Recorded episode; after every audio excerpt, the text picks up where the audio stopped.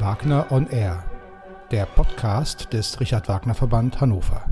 Guten Abend, liebe Zuschauerinnen und Zuschauer. Zur, herzlich willkommen zur ersten Folge von Wagner on Air in diesem Jahr 2023.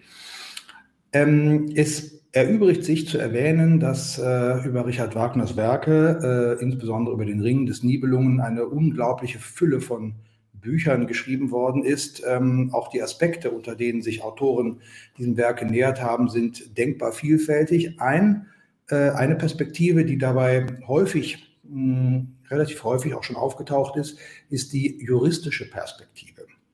Und weil wir über dieses Thema in dieser Reihe bei Wagner und er noch gar nicht gesprochen haben, habe ich mir gedacht, es wäre doch mal zur Abwechslung ein schönes Thema. Und ich habe mir einen kompetenten Gast zu diesem Thema eingeladen und sage jetzt, Herzlich willkommen nach Nürnberg, Dr. Peter Küfner. Guten Abend, Herr Küfner. Ja, guten Abend, Herr Schütte. Vielen Dank für die Einladung. Ich mache gerne mit.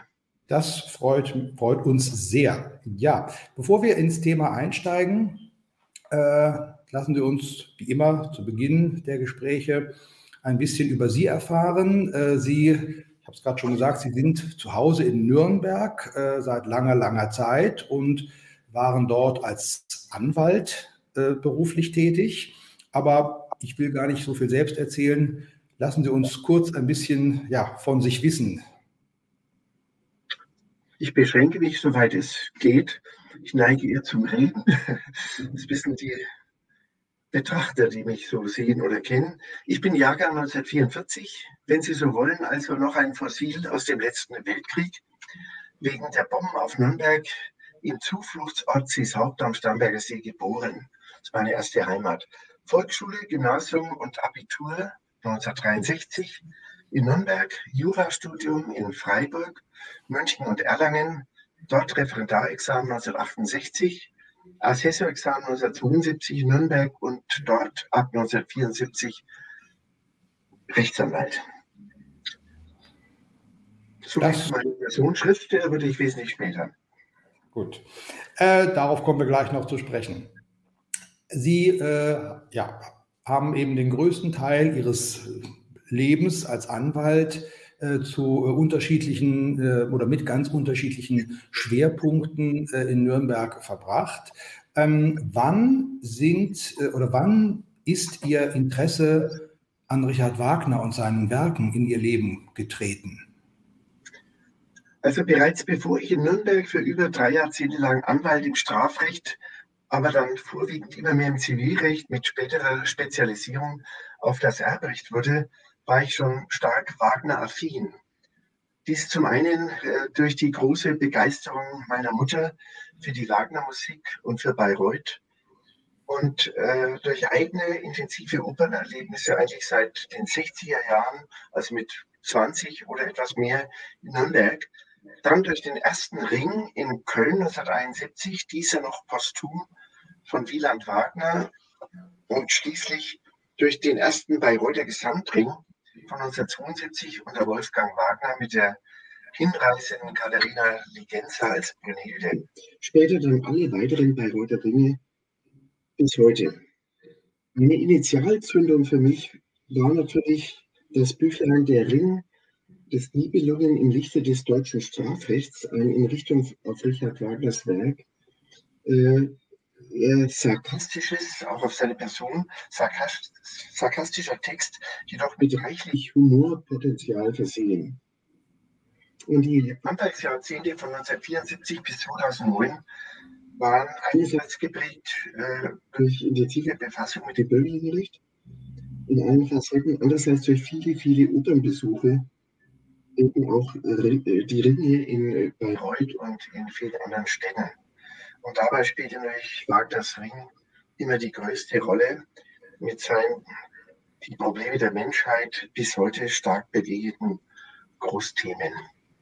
Und äh, wie sicher auch anderen Opernbesuchern ging es auch mit mir so, dass ich in allererster Linie die großartige Musik der Technologie immer wieder von mich einsog und auch die von Regisseur zu Regisseur so unterschiedlichen äh, szenischen Darstellungen, dass aber der Text, die Textdichtung eigentlich auf der Strecke blieb. Vor allem dadurch, dass äh, man während des Gesangs und der Musik oft ja die Texte nicht so genau versteht und dass es ja meist auch keine Übertitel gab, zum Beispiel auch in Bayreuth bis heute nicht gibt. Und da meinte ich eben, das muss man jetzt mal intensiv durcharbeiten. Das war mein primäres Motiv für die intensive Befassung. Das textliche Defizit. Und dazu kam dann das Juristische natürlich als Medium. Klar.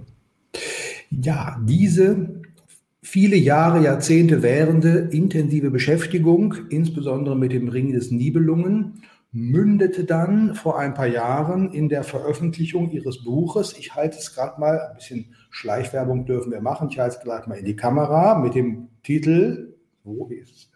Vier Ehedramen und zehn Todesfälle, Recht und Unrecht in Richard Wagners Ring des Nibelungen. Was äh, war die konkrete Idee, die Sie mit diesem Buch verfolgt haben? Ja, das war eigentlich dass ich äh, gemeint habe, man müsste natürlich mehr als über die ganze Textdarstellung, Textdichtung, die ich dann intensiv durcharbeitete, ein vergleichendes Medium finden, um die gesamte Handlung, den ganzen Handlungsablauf streng angelehnt an Wagners Texte zu veranschaulichen, zu verdeutlichen. Und dazu schien mir eben als vergleichendes Medium das mir angeborene oder angelernte juristische Medium das Richtige, nämlich äh, die Textdichtung einmal an den heutigen Rechtsvorgaben zu messen und meine Analysen in die Form eines allgemein verständlichen, unterhaltenden, aber nicht wissenschaftlichen Buchs zu gießen.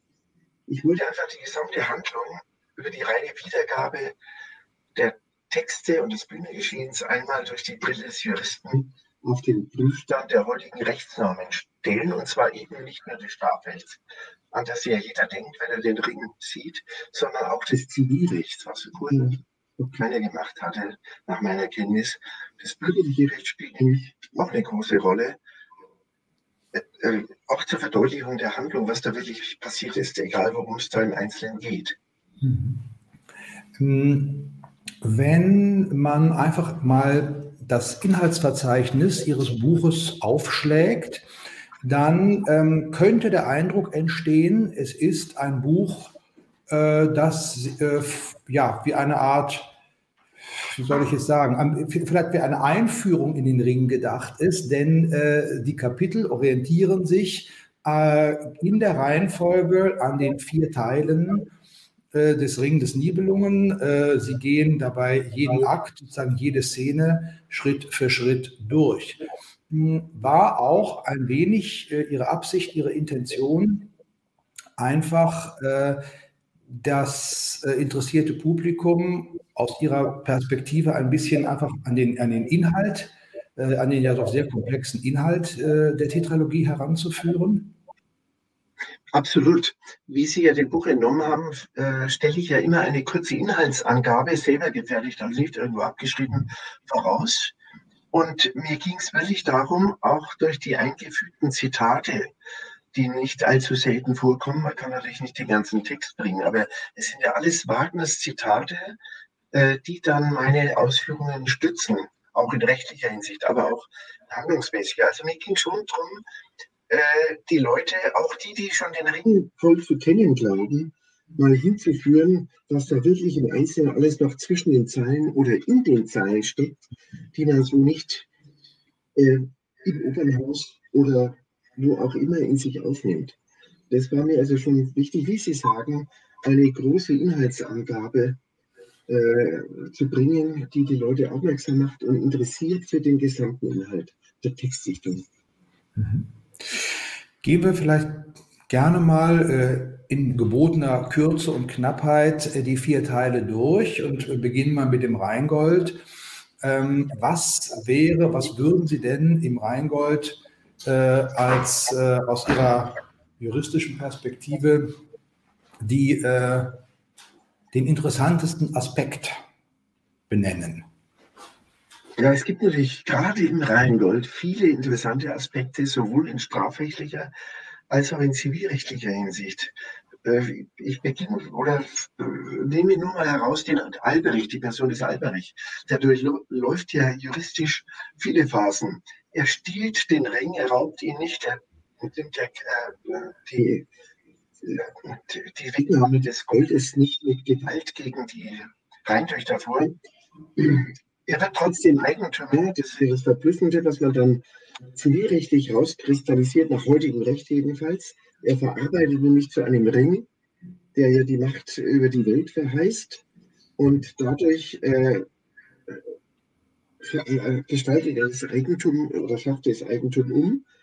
Er selber wird wiederum beraubt durch eine viel größere kriminelle Machenschaft, nämlich durch Loge und Wotan vor allem, also räuberische Erpressung und Raub, äh, die den Ring ihm wegnehmen und was dadurch zu seiner Verfluchung führt. Also ganz interessant. Und die Eigentumsgeschichte des Goldes ist übrigens insofern auch interessant, dass das Eigentum immer beim Alberich bis zum Ende der Götterung verbleibt. Mhm. Trotz Wegnahme oder, oder, durch das Sinken des Rings in den Rhein, in dem die äh, Rheintöchter es den Haken äh, durch dessen Ertrinken weggenommen haben. Aber die ganze Eignungsgeschichte zieht sich wirklich durch alle vier Teile. Und im Rheingold äh, äh, gibt es ja noch die vielen anderen kriminellen Dinge vor allem. Also siehe räubische Erpressung, der Diebstahl am Anfang, später dann äh, die Erschlagung des Fahrzeuges, sein Bruder Fafner und verschiedene andere Dinge, auch natürlich zivilrechtlich.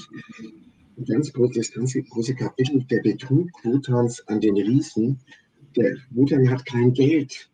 Er kann eigentlich den Riesen nur versprechen, dass er die Schwägerin Freier ihn ausliefert, was natürlich in jeder Beziehung nichtig ist unter jedem Gesichtspunkt und äh, muss dann Ersatz beschaffen, indem er eben sich das Gold raubt und den lüsternen Riesen dann das Gold statt der Freier aushändigen kann. Mhm.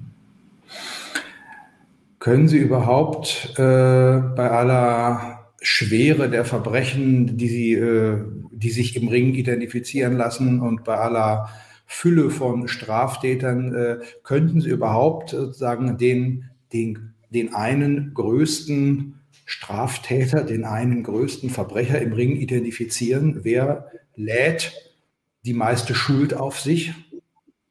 Das ist für mich eindeutig der sogenannte Göttervater Wotan. Er beginnt ja schon vor dem Rheingold mit dem Frevel an der Weltesche mhm. indem er daraus Holz entnimmt, äh, ein Speer daraus schnitzt und dann die Quelle versiegen lässt, den Wald verdorren lässt und die Esche schließlich zu Scheite hauen und aufschichten lässt zum letztlichen Götterdämmerungsweltenbrand. Also, aber natürlich auch die Tötung seines eigenen leiblichen Sohnes ist natürlich ein schweres Delikt. Nicht in eigener Hand ausgeführt, sondern durch Hunding, aber er ist mittelbarer oder ist sogenannter Nebentäter. Beide agieren ja nebeneinander. Der Hunding weiß nichts von Wotan. Er tötet äh, sie, äh, Sigmund erst nachdem Wotan dessen Schwert, Schwert nötig zu schlagen hat. Also Wotan ist und bleibt eigentlich, äh, er agiert er nur bis zum Ende oder bis zum Ende des Siegfried, aber er bleibt der größte Täter. Ja. Eine ganz spekulative Frage, aber vielleicht haben Sie sich doch schon mal darüber Gedanken gemacht. Ähm, Sie waren Anwalt, also Sie haben Menschen in Strafprozessen und in Zivilprozessen verteidigt. Ähm, wenn Sie die Gelegenheit hätten oder wenn Sie, vor der Auswahl, wenn Sie vor die Auswahl gestellt werden würden, einen der vielen Straftäter im Ring verteidigen zu müssen, hm, würden Sie das überhaupt machen? Und wenn ja, für wen würden Sie es am ehesten machen? Wer würde Sie am meisten interessieren? Gute Frage. Also erstens, ich bin nicht mehr Strafverteidiger seit langer Zeit. Ich war begeistert fürs Strafrecht und für die Kriminologie und äh, Freiburger Studentenzeiten. Später bin ich davon abgewandt für die Zivilrechtler. Äh, trotzdem, also es gibt natürlich interessante Fälle. Ich meine, der Strafverteidiger, der will natürlich eine mächtige Strafverteidigung, der würde Wotan verteidigen wollen. Ich selber würde mir schauen, ja, Sigmund kann man immer verteidigen, ist tot. Gut, aber wenn er also noch am Leben wäre, käme Sigmund eher in Betracht. Mhm.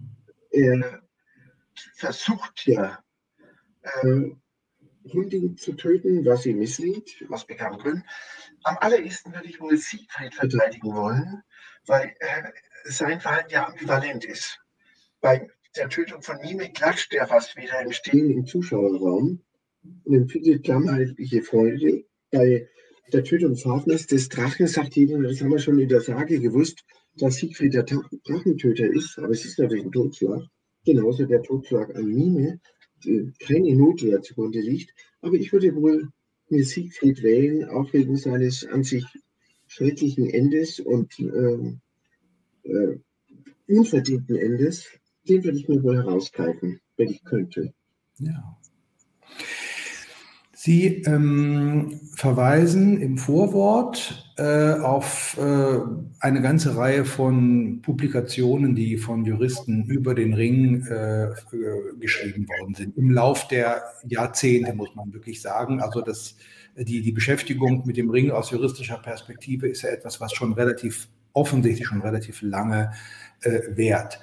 Hm, gibt es äh, aus Ihrer Sicht äh, Aspekte, die äh, in den bisherigen äh, Publikationen noch nicht oder noch zu wenig äh, behandelt worden sind, was Sie denn wiederum auch noch mal mehr, noch einmal mehr motiviert hat, Ihr eigenes Buch in Arbeit zu nehmen?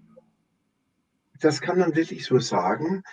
Aber ich muss doch mal dazu sagen, das bürgerlich-rechtliche, zivilrechtliche war in erster Linie der Antrieb, das Buch zu schreiben. Das strafrechtliche lag ja auf der Hand musste allerdings auch in mancher Beziehung bei manchen Delikt richtiggestellt werden, aus meiner Sicht. Das Zivilrechtliche hat praktisch so gut wie keiner behandelt. Es gibt ein paar Publikationen, die sich immer nur mit dem Ring und dem Eigentum befassen. Und äh, dankenswerterweise hat sich allerdings der leider verstorbene Herbert Rosendorfer, der sehr viel mit Wagner befasst und darunter auch zum Beispiel bei Reut für Anfänger, bei Reut für Fortgeschrittene und in dem letztgenannten Buch sogar auch mit einigen, ansatzweise mit einigen wenigen zivilrechtlichen äh, Hinweisen. Äh, das war für mich aber kein Antrieb, denn ich hatte die Idee für mein Buch schon lange vorher. Und mir kam es eigentlich sogar dazwischen und ich sagte, na wunderbar, jetzt hat schon einmal eine sich auch mit Zivilrecht befasst. Ich fand es sehr gut. Aber es war wirklich ein Antrieb, mal das Ganze ganzheitlich sowohl auf strafrechtlichen als auch zivilrechtlichen Gebiet durchzuarbeiten und zu analysieren. Und das meine ich, äh, habe ich dann doch über den ganzen Ring hinweg ganz gut geschafft. Aber ich will mich nicht selber loben, das muss jeder selber, jeder Leser selber für sich erkunden, egal ob Jurist oder aber nicht, wie Sie sagen, es ist ja für die allgemeine äh, an Wagen interessierte, an Ring interessierte Bevölkerung und fürs Publikum interessant, um mal das Ganze rein an der Textdichtung ausgerichtet zu sehen und eben auch da Neues zu entdecken. Ja. Meine, einiges Neues aus meinem Buch doch herauszulesen, was bisher zu kurz gekommen ist. Ja, vielleicht ähm, an der Stelle ähm, lassen wir uns nochmal den Hinweis ganz eindeutig äh, aussprechen, dass ähm, Ihr Buch also äh, alles andere als ein Fachbuch für Juristen ist, sondern es äh, wendet sich an jeden, äh, der sich in aus welcher Motivation auch immer für Richard Wagner sein Werk und insbesondere den Ring des Nibelungen interessiert. Also ähm, das ähm, ja, ist vielleicht einfach nur noch mal wichtig festzustellen, dass es sich dabei nicht um juristische Fachlektüre handelt, sondern Sie haben einfach aus Ihrer beruflichen Perspektive den Entschluss gefasst, einfach ja ein bisschen etwas Neues, was vielleicht noch nicht so im Fokus stand, äh, über den Ring zu erzählen. Hm, wir haben uns im Vorfeld dieses Gespräches ähm, zweimal sehr intensiv auch über äh, die Frage der Inszenierungen äh, unterhalten.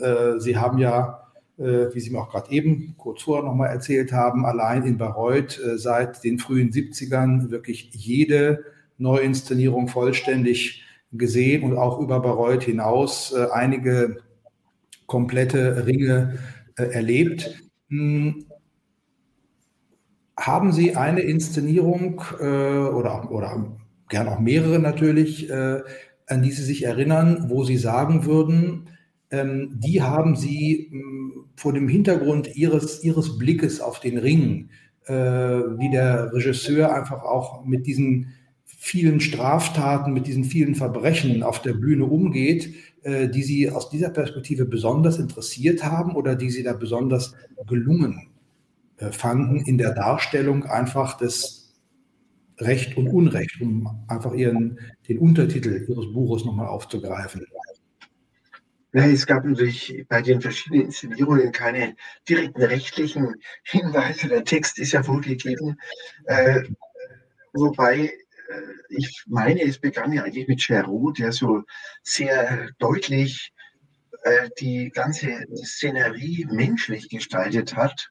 Also es war nicht mehr so der hehre Göttervater Wotan oder die erhabene Gesellschaft, sondern es wurde verdeutlicht, dass die ganze Götterwelt auch voller Fehler und Schwächen und auch krimineller Einschläge hier ist. Und äh, deshalb wurde ja dadurch sehr viel deutlicher als bei vielen alten klassischen Inszenierungen, auch wenn die bestimmt auch sehr gut waren. Ich meine, ich kannte, wie gesagt, die von Milan Wagner in Köln und die von Wolfgang Wagner in Bayreuth. Aber das wird sehr verdeutlicht und ja, es gab verschiedene andere, die es auch sehr deutlich herausgestellt haben. Also hervorragend war zum Beispiel die von Kasper Bechtholten in Kopenhagen 2006, ganz hervorragend, oder auch die Weimar 2009 oder 2007 bis 2009, wo vieles sehr, sehr deutlich äh, dargestellt wurde und auch zu, Jurist, zur juristischen Aufarbeitung animiert hat praktisch. Das möchte ich herausstellen, aber es gab viele interessante Einzelszenen. Und ich möchte noch eines sagen, der Begriff Regietheater wird ja allzu pauschal gebraucht. Jeder verwendet entweder negativ oder positiv. Regietheater ist es immer und muss es immer sein. Aber die, die es negativ bewirken, die sind ja vor allem die, die, die zu starke Entstehung des wirklichen Gehalts. Und da gehe ich auch nicht mehr mit. Wobei ich sage, in Bayreuth bis zur letzten fand ich alle Inszenierungen sehr gut. Aber Regie ist immer was Neues. Aber es sollte immer an die Musik und an den Text anknüpfen und nicht die Szene und die Musik letztlich auch irgendwo entstehen, indem was ganz anderes gezeigt wird, als äh, auf der, in der Musik und auf der Bühne sich abspielt. Das ist. Lassen Sie uns ähm, noch kurz auf einen anderen Aspekt äh, kommen. Ihr Buch, äh, das, korrigieren Sie mich, Ende 2018 äh, erschienen ist, ist bis heute nicht Ihre einzige Veröffentlichung äh, zum Thema Recht und Richard Wagner und der Ring des Nibelungen. Sie haben vor kurzem erst einen Aufsatz publiziert im Zusammenhang mit der Neuinszenierung des Ringes in Oldenburg. Äh, was war da der, oder was ist da der, der ihr, ihr zentraler Aspekt? Was haben Sie da veröffentlicht äh, oder worüber haben Sie sich da Gedanken gemacht, was nochmal einen anderen Weg, einen anderen Aspekt einschlägt? Ja, vielen Dank für den Hinweis. Also mein äh, Motiv war vor allem mal aufzuzeigen, was eigentlich nicht in der Szene gezeigt wird, wohl aber in Wagners Text sich widerspiegelt an dramatischen Geschehnissen bereits vor dem Rheingold, dann zwischen den einzelnen Szenen des Rheingold, den, zwischen den drei oder vier Ringabenden und vor allem auch eben zwischen Walküre Siegfried, zwischen Rheingold und Walküre und ganz interessant gegen Schluss der Götterdämmerung, Wagner aus meiner Sicht etwas nicht zeigt, was ganz wesentlich für die Handlung ist, nämlich der Kontakt und Brüder mit den Lehrtöchtern. Das habe ich da auch ausgebreitet, äh, dass äh, es eigentlich rätselhaft ist, wieso Brüder zu diesem völlig neuen Gedanken oder neuen Überzeugung kommen, dass Siegfried doch unschuldig ist,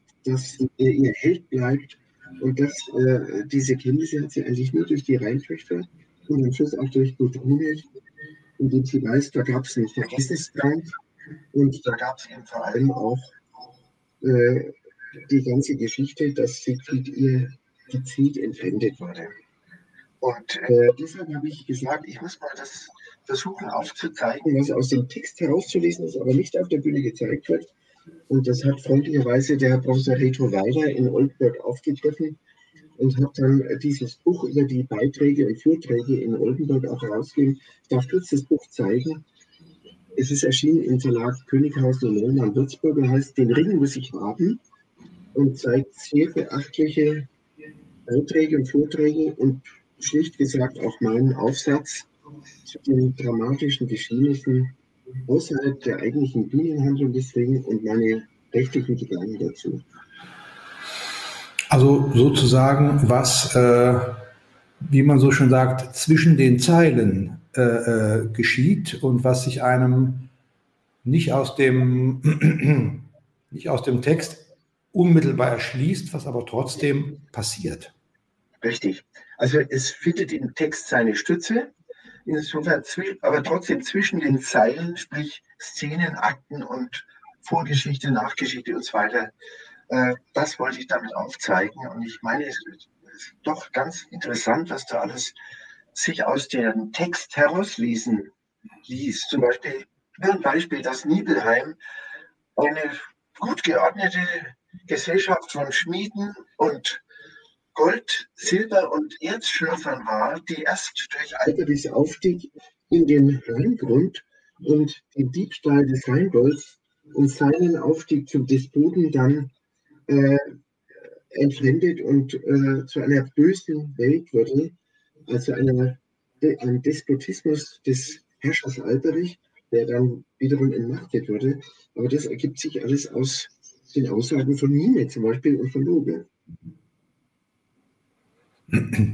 Nur als Beispiel. Ja. Ähm, ganz, ganz anderer Aspekt noch oder eine, ja, doch, ein anderer Aspekt, äh, bevor wir langsam das Ende unseres Gesprächs einläuten. Jetzt haben wir viel über den Ring gesprochen. Ähm, ich gehe davon aus, oder wir haben uns ja auch schon darüber unterhalten, dass Sie natürlich auch mit Wagners äh, anderen Werken äh, lange gut vertraut sind. Gibt es denn abgesehen vom Ring noch ein Werk, was oder von dem Sie sagen würden, dass es aus juristischer Perspektive mal besonders interessant zu beleuchten wäre. Der Ring ist da ja sicherlich an vorderster Front, einfach weil es so ein unglaublich opulentes Werk ist, in dem viel passiert. Und äh, ich meine, wir alle, die wir das äh, mehr oder weniger gut kennen, äh, erkennen ja sofort, dass das auf der Hand liegt. Äh, äh, Raub, äh, Mord, um nur die zwei wichtigsten Stichworte zu nennen. Ähm, ja, was, was würden Sie da oder können Sie da etwas sagen? Hätten Sie selbst Lust, sich nochmal mit einem anderen Wagnerschen Werk aus juristischer Perspektive zu befassen? Ich kann nur sagen, einige scheiden wohl aus aus juristischer Sicht, wo nicht so viel Interessantes ist. Ich denke aber in erster Linie wohl an Lohengrin, wenn man mhm. bedenkt, dass der bereits als Vorgeschichte mit einer Kindsentführung oder Verwandlung beginnt und mit einem weiteren Taten aus der Richtung der Friesin Ortrud und des Fürsten Telramund ihres Ehemanns. Und da zieht sich dann so manches durch, auch der Zweikampf oder später eben dann äh, der missglückte Überfall des Telramund auf Lohengrin, ähnliche Dinge. Das würde schon auch reizen. Aber so gehaltvoll wie der Ring mit seinen vier Teilen ist natürlich kein anderes Werk von Wagner. Also Passivheit bliebe auch außen vor. Tristan könnte man natürlich auch in Erwägung ziehen. Für mich von der Musik und von, von der in die Zukunft weisenden Musik, romantischen Musik, äh, mit Sicherheit auch eine ganz tolle Oper von Wagner. Wie viel dann drinsteckt bei Liebeszwang und hin und her und sonst wie oder bei der Untreue kann man schon sagen, denn äh, ich, sollte war ja praktisch schon verheiratet. Damit könnte ich mal bei ähnlichen Dingen, das äh, mag mal dahinstehen. Also in erster Linie viel mehr unter Lohngrin ein. Ja, ja, das leuchtet ein, wenn man sich mal so in, in kurzen, groben Zügen äh, vergegenwärtigt, was da passiert. Äh, auch äh, ja, die Rolle von, von Telramund und Ortrud, das könnte sicherlich ein, interessanter, ein interessantes Feld sein, da mal hinzuschauen. Allerletzter Aspekt. Wir haben uns äh, im Vorfeld nicht nur über Richard Wagner unterhalten, sondern wir haben auch viel über Opernerfahrung und Seherfahrung gesprochen. Ähm, Sie sind bei aller äh, Begeisterung und Faszination für Richard Wagners Werke, äh, aber weit davon entfernt, sich nur mit Richard Wagner zu beschäftigen oder nur für Richard Wagner zu interessieren, sondern Sie sind ein begeisterter Operngänger. Äh, wo würden Sie denn Ihre persönlichen Favoriten, Ihre persönlichen Schwerpunkte äh, setzen, abseits von Richard Wagner? Welche, welche Werke, welche Komponisten, welches Repertoire fasziniert Sie am meisten? Da müssen wir direkt nachdenken. Es gibt natürlich ein großes Spektrum. Also die Mozart-Opern sind natürlich fantastisch. Verdi liegt natürlich nicht nur zeitlich von der, von der Gleichaltrigkeit der beiden Komponisten, sondern auch von der Schwer, vom Schwergewicht der Handlungen am allernächsten was die Kriminalität zum Beispiel betrifft, ob äh, Macht des Schicksals, Troubadour oder ähnliches. Also Verdi liegt dann schon sehr nahe. Puccinis Opern, sehr begeisternd. Die musikalischen ohnehin, die Handlungen eigen, sehr interessant am Schluss die Touran dort sehr umstritten, zumal der Schluss nicht feststeht, was hätte Puccini eigentlich draus gemacht. Mhm. Also würde ich sagen, das spielt auch eine große Rolle. Aber natürlich, es gibt auch so manche Opern, die man nicht so, also ich liebe Korngold. Ich muss sagen, die Tote Stadt ist für mich eine ganz große Oper und jetzt das Wunder der Liliane, das viele ja gar nicht kennen. Wir werden es jetzt in Kürze das zweite Mal in Berlin sehen eine ganz fantastische Oper von der Musik, aber auch von der Handlung sehr interessant, wo schon im 20. Jahrhundert mehr das Psychologische geht. Auch zum Strauß habe hab ich eine Affinität. Nicht zu jedem Strauß, muss ich sagen. Da gibt es ja große Unterschiede. Äh, nicht in der Qualität, aber in dem, wie man anspricht. Also, da sind also die, die Frau ohne Schatten steht mir also näher als der Rosenkavalier beispielsweise. Oder, ja gut, die Ariadne ist dieses Gemisch aus Oper, und äh, griechische Sage, auch interessant. Aber alles sehr interessant. Also man muss immer offen bleiben. Es kommt dann jetzt immer auf die Bühnendarstellung auf, und auf die musikalische Darstellung des Dirigats an. Ganz klar. Also Ihre Interessen sind breit und offen. Sie, ich, ich, höre auch raus, dass Sie durchaus neugierig sind, sich immer wieder äh, noch auf Neues einzulassen. Neue Werke, neue Komponisten, aber natürlich auch immer wieder neue Inszenierungen. Dann schlagen wir noch ein letztes Mal zurück den Bogen zu Richard Wagner. Ich denke, wir alle, die wir uns äh, intensiv mit Richard Wagners Werken beschäftigen, äh, tun das ja vor allem, weil wir ganz genau sehen und immer wieder erfahren, äh, dass man mit diesen Werken eigentlich nie zu Ende wird. Man sieht ein Stück zum 25. Mal nach äh, wie vielen Jahren und jedes Mal entdeckt man immer wieder etwas Neues. Und insofern statten Sie mir sicherlich ganz in Ihrem Sinne äh, nochmal äh, Ihr Buch äh, wirklich als eine gute und, und äh, interessante Vorbereitung auf den Ring des Nibelungen zu empfehlen, gerade um den Blick zu schärfen auf Aspekte in der Handlung, die einem vielleicht bislang so noch nicht klar geworden sind. Das soll von meiner Seite das Schlusswort sein. Ich danke Ihnen sehr für dieses interessante äh, Gespräch äh, und wünsche Ihnen, dass Sie noch äh, möglichst lange Ihre Neugier äh, be sich bewahren, sich äh, nicht nur aus beruflicher, sondern aber auch aus ganz persönlicher und privater äh, Motivation immer wieder mit Richard Wagner zu beschäftigen. Ganz herzlichen Dank für dieses Gespräch. Ich bedanke mich ganz herzlich bei Ihnen, lieber Herr Schütte und fand es sehr nett und interessant, dass Sie mich zu Wort kommen ließen. Sehr gerne. Und natürlich auch an Sie, liebe Zuschauerinnen und Zuschauer, der gewohnte Dank fürs Zuhören, fürs Dabeisein und ich verabschiede mich auch von Ihnen bis zum nächsten Mal bei Wagner und R. Bis bald und guten Abend.